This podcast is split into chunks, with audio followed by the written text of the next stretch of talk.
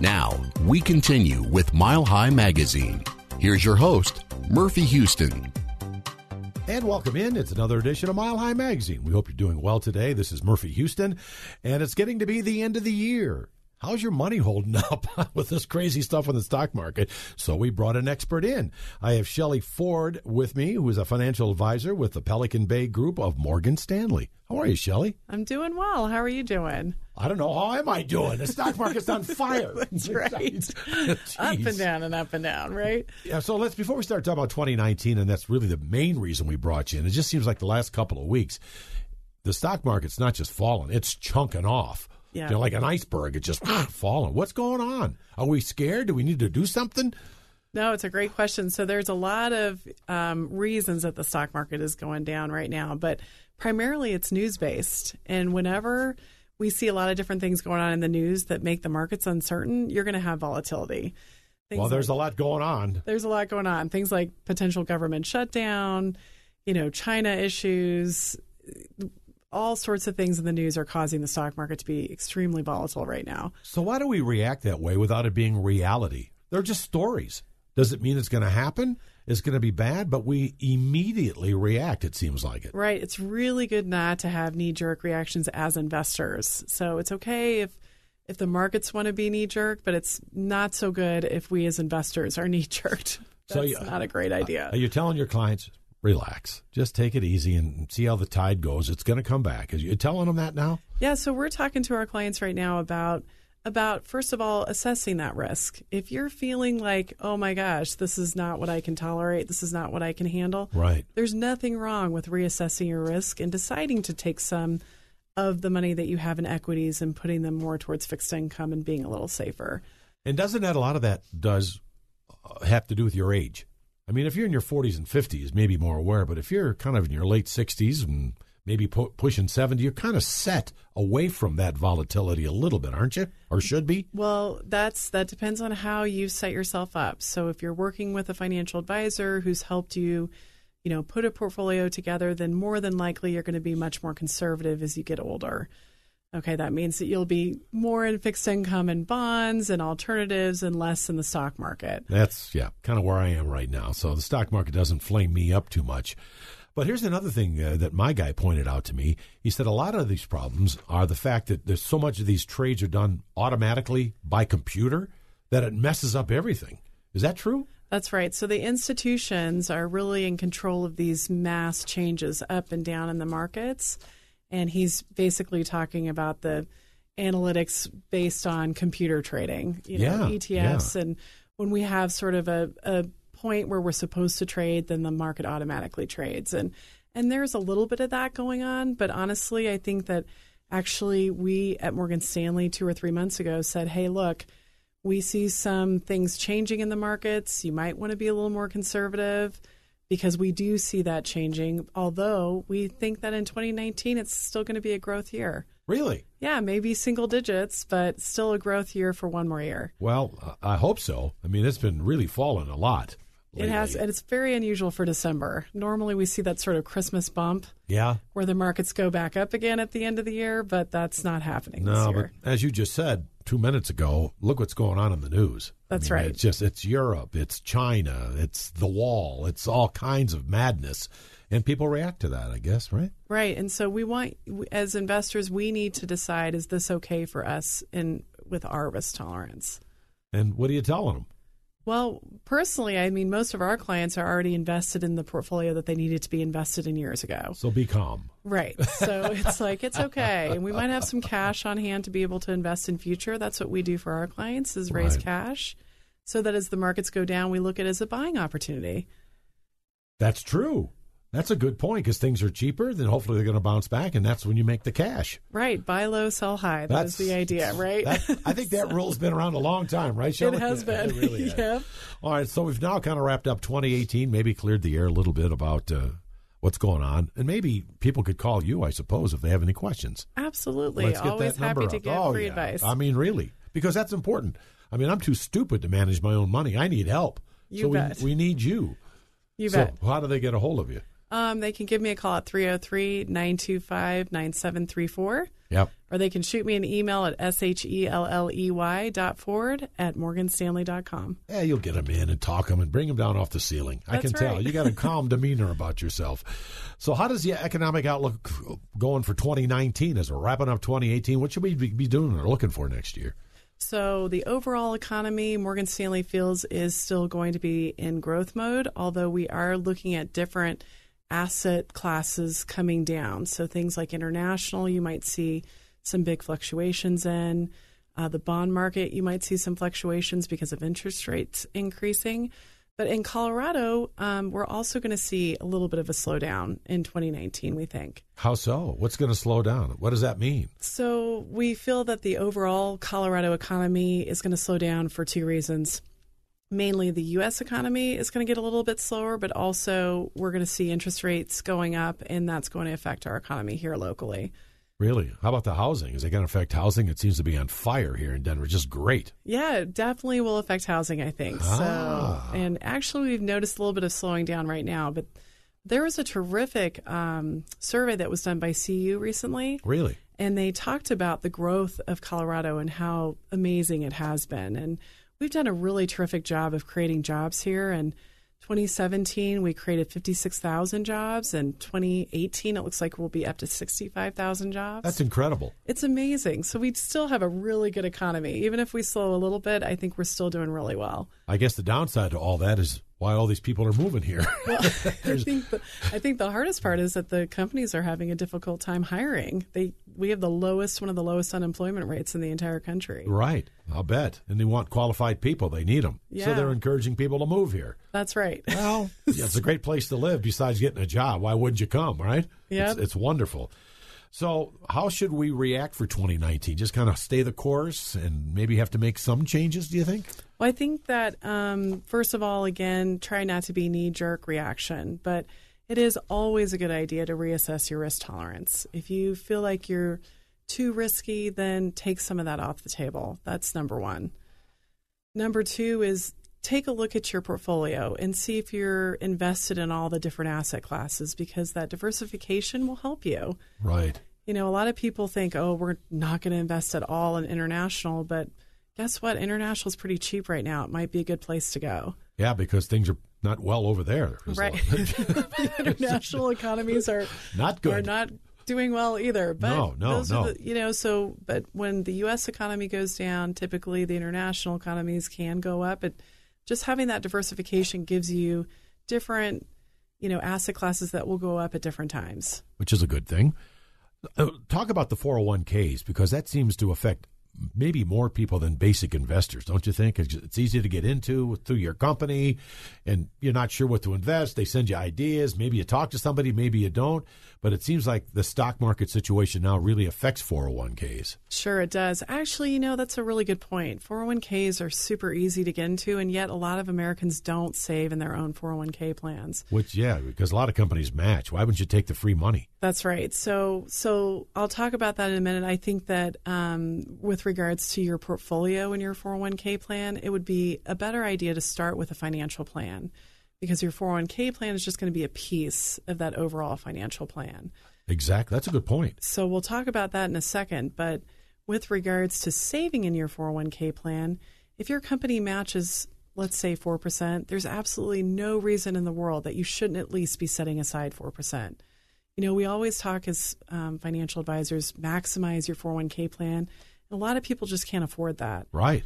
But at the very minimum, what we should be doing is the match. Yeah, the free money. The free money. so if they're matching 3% and you're not at least putting aside 3%, you're not getting the money that they're giving to you. Exactly. Exactly. So that is super key when it comes to saving.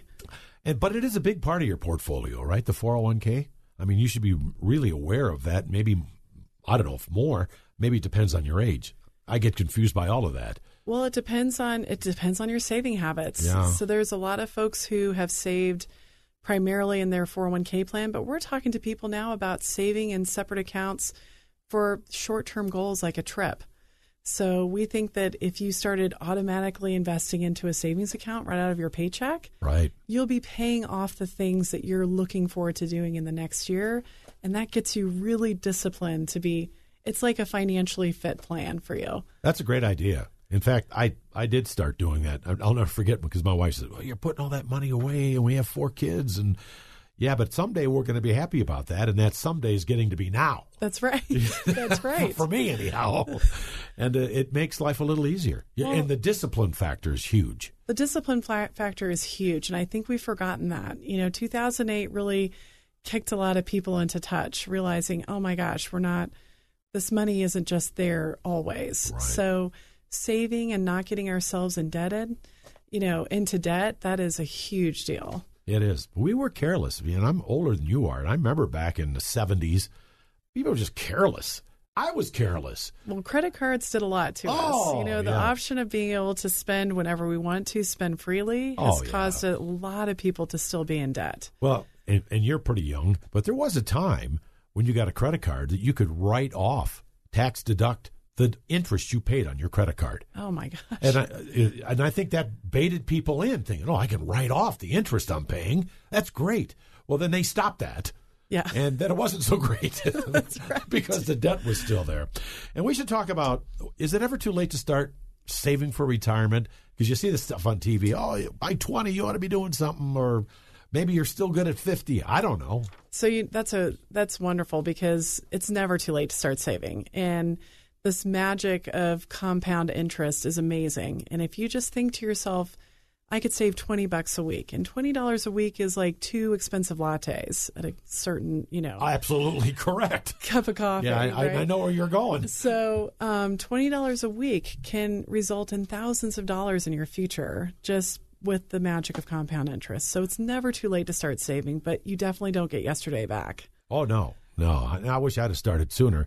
But really, if you have kids, college is coming, weddings are coming. You, you don't think about it now if you're in your 30s with young kids, but all of a sudden it's here. That's And- right. And if you're not prepared, it can be shocking. That's right. And it's and if you are young, thinking about things like buying your first home, purchasing a car, things of that nature, these are all goals that you can plan for in a financial plan. Talking with Shelley Ford, uh, she's a financial advisor with the Pelican Bay Group of Morgan Stanley, and we're talking about the savings plan. And, and that's the question to you: What is enough? What should I save? What do I need at the end? A million dollars saved? Two million? I, I guess it depends on how much you make along the way, but what's what's comfortable? Yeah, there used to be a rule of thumb, and we did a story recently about how you should save at least, you know, 50% of your overall income by age such and such. But the truth of the matter is, it all is dependent on your goals and your spending habits. I don't think that people realize when we do a financial plan, we actually start with your goals and your ideas and, and what it is that you want to accomplish in your life. Um, and the one thing that almost always crashes the plan is your spending habits. Sure. So it actually needs to start with a budget Good luck with that. of deciding, you know, how much do we want to spend? And if we want to spend X amount, how much do we need to save? It all starts with that.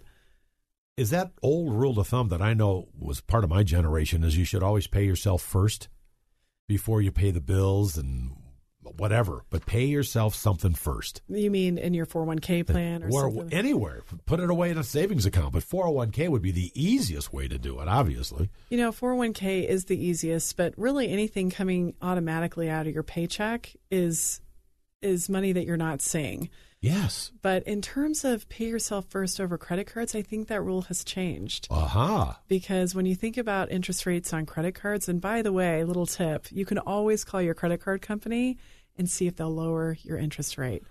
I have I have done that, especially if, if you've been a customer for a while. Yeah, most people don't realize that they have the power to pick up the phone and say, I don't want to pay 17%. No, and it's because there's so much competition out there. Cards are always saying, "Oh, we're this, we're going to do this," and they don't want to lose your business, so they will negotiate with you.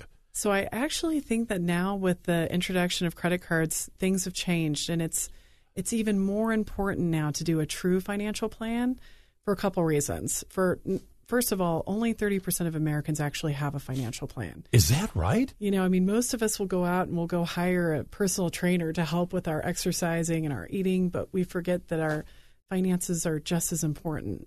It as may our- be more important. to some, you know, to some degree, they're probably second next to health, right? Well, if you're not smart about money, and I would think most people are not that smart about money, you need help. You do, and and honestly, um, writing down the plan is a huge thing. So if you haven't ever sat down and gone through the the written exercise of seeing a plan in front of your in front of you, it it is life changing. It will actually help.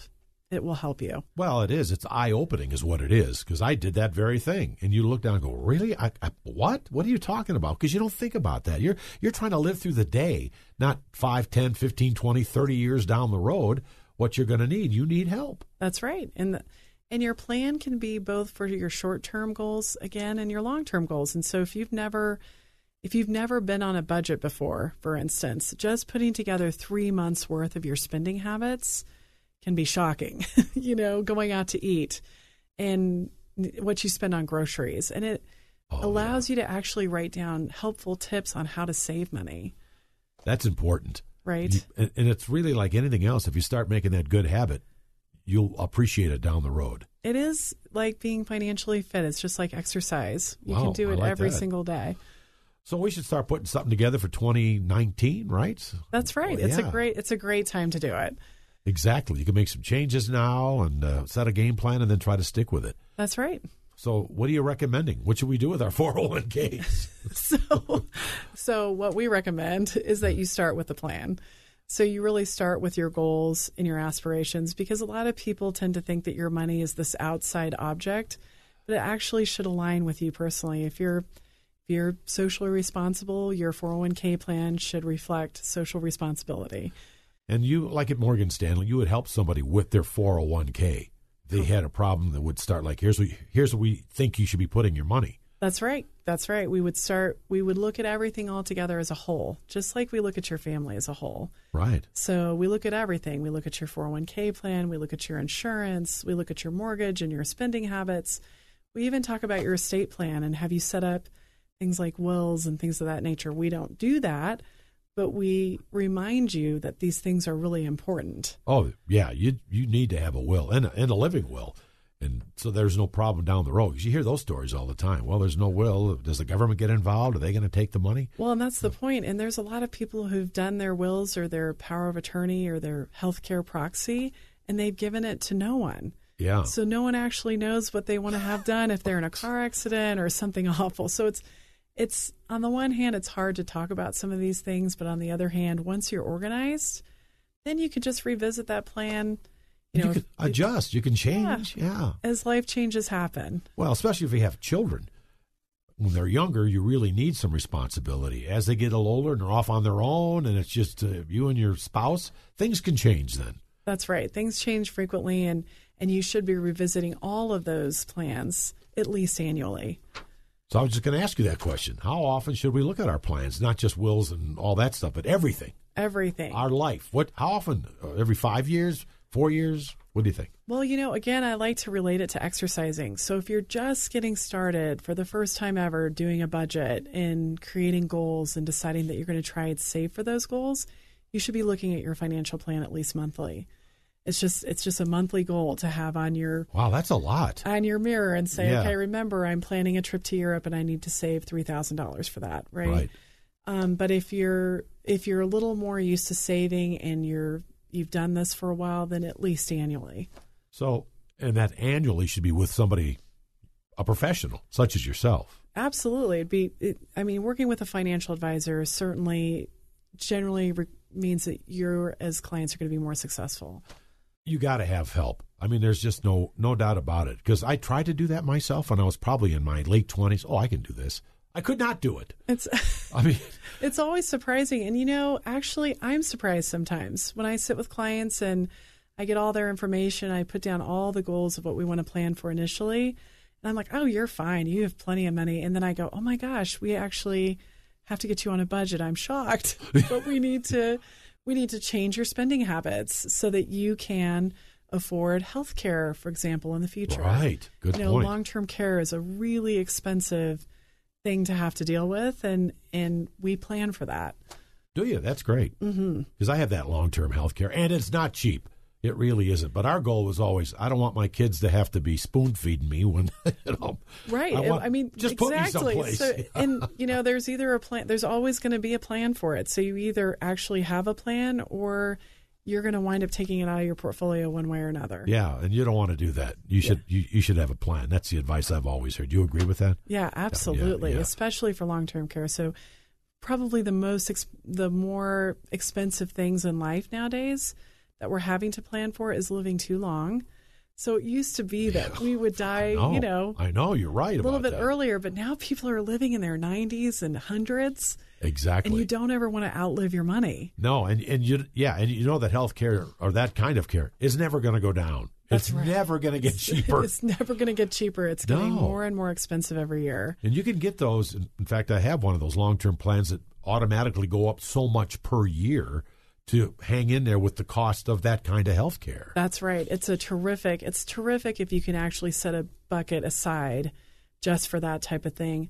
The other thing that's really going up in price is, is college tuition. Oh, So that's going up almost started. like I think the average. I think the statistics are around seventeen percent in college tuition. So f- having five two nine plans and things like that when kids are one and two is Yes. such a great idea. Yeah, they didn't have those around when my kids went to college, but now that my grandchildren are, we're kind of helping with that. But I look at what my kids paid for college compared to what I'm hearing now. I don't know how the people are doing it. I don't know how they're paying for that. Well, I got to tell you, as a grandpa, if you ever want to give a gift to your grandkids, it I know. actually doesn't count on their FAFSA Yeah, when they go to apply for college. So it's different coming from you versus their parents. I didn't know that. Yeah, so it's it's a really it's not only a nice gift, but it's actually something that will really benefit your grandkids. Yeah, well, don't tell my kids that. They'll be after me. That's right. Can't you help my kids? For goodness sakes. So uh, here's one thing I found uh, when my wife and I were going through all this financial planning and stuff. It's emotional. I mean, is. it's you're, you're talking change my life, and how do, how do you work around the emotions of setting up a retirement type plan? So, so first of all, let's talk about the emotions of the financial plan. We actually want our folks to get into the planning process. So we ask some really unique questions, like you know, just so that we can better understand them. Like, what was their first job and their most influential person? Because again, your money should align with who you are. Right. As far as the emotions of not wanting to pull out of the stock market quickly, that's really risk tolerance. And that's really where That's a you, good point. you really need to just say, okay, I know that I'm in a portfolio that's that's good for me with a target return. You know, we're not looking to do 30% in one year and negative 20% in next. You want to have a target return for your overall portfolio for everything. Right. Right. And that includes, you know, your 401k plan, your savings, your insurance, all of that's part of that target return. It's all all needed. It is So- all needed. And the younger you do that, the better. Yes. Am I right about that? I mean, don't wait till you're 50 or 55. It should be, what is the prime time? Anytime? 20s? We kind of talked about that a little while ago. You know, but- actually, the earlier you start, the better. so as pretty soon simple. as as soon as you have the capability of investing in a 401k plan or you know, or any type of account, the sooner you start, the better because of that magic again of compound interest. That's what it is. That's really what it is. It doubles, doubles, doubles, and it piles up quickly that way, which I can appreciate. So before we end here, oh, I got a little time. Uh, what are your favorite tips for creating more wealth? That's always important. How can I make more cash? Great. So, so if you actually survey the wealthiest people in America, one of the things that they that they do that we should all be doing is first of all they try to preserve their wealth by saving. So saving can mean everything from taking a grocery list so you're not grocery shopping when you're starving and Exactly, thirsty. exactly. it can mean turning off lights at night. I mean, we can do small things to save big, big amounts of money for ourselves. So preserve your wealth, Yeah. number one, and start saving. Okay. Okay. Um, the other things that the wealthy individuals do is that they do have financial plans. They actually have a written down plan showing where they are today and where they want to be in five years from now. That's a that's a big deal. And then you tell them, and here's how you'll accomplish that. That's right. And Yeah. we get from A to B. So that's that's how the wealthy Americans get wealthier. and you know, one other really key note is that they're very good with taxes.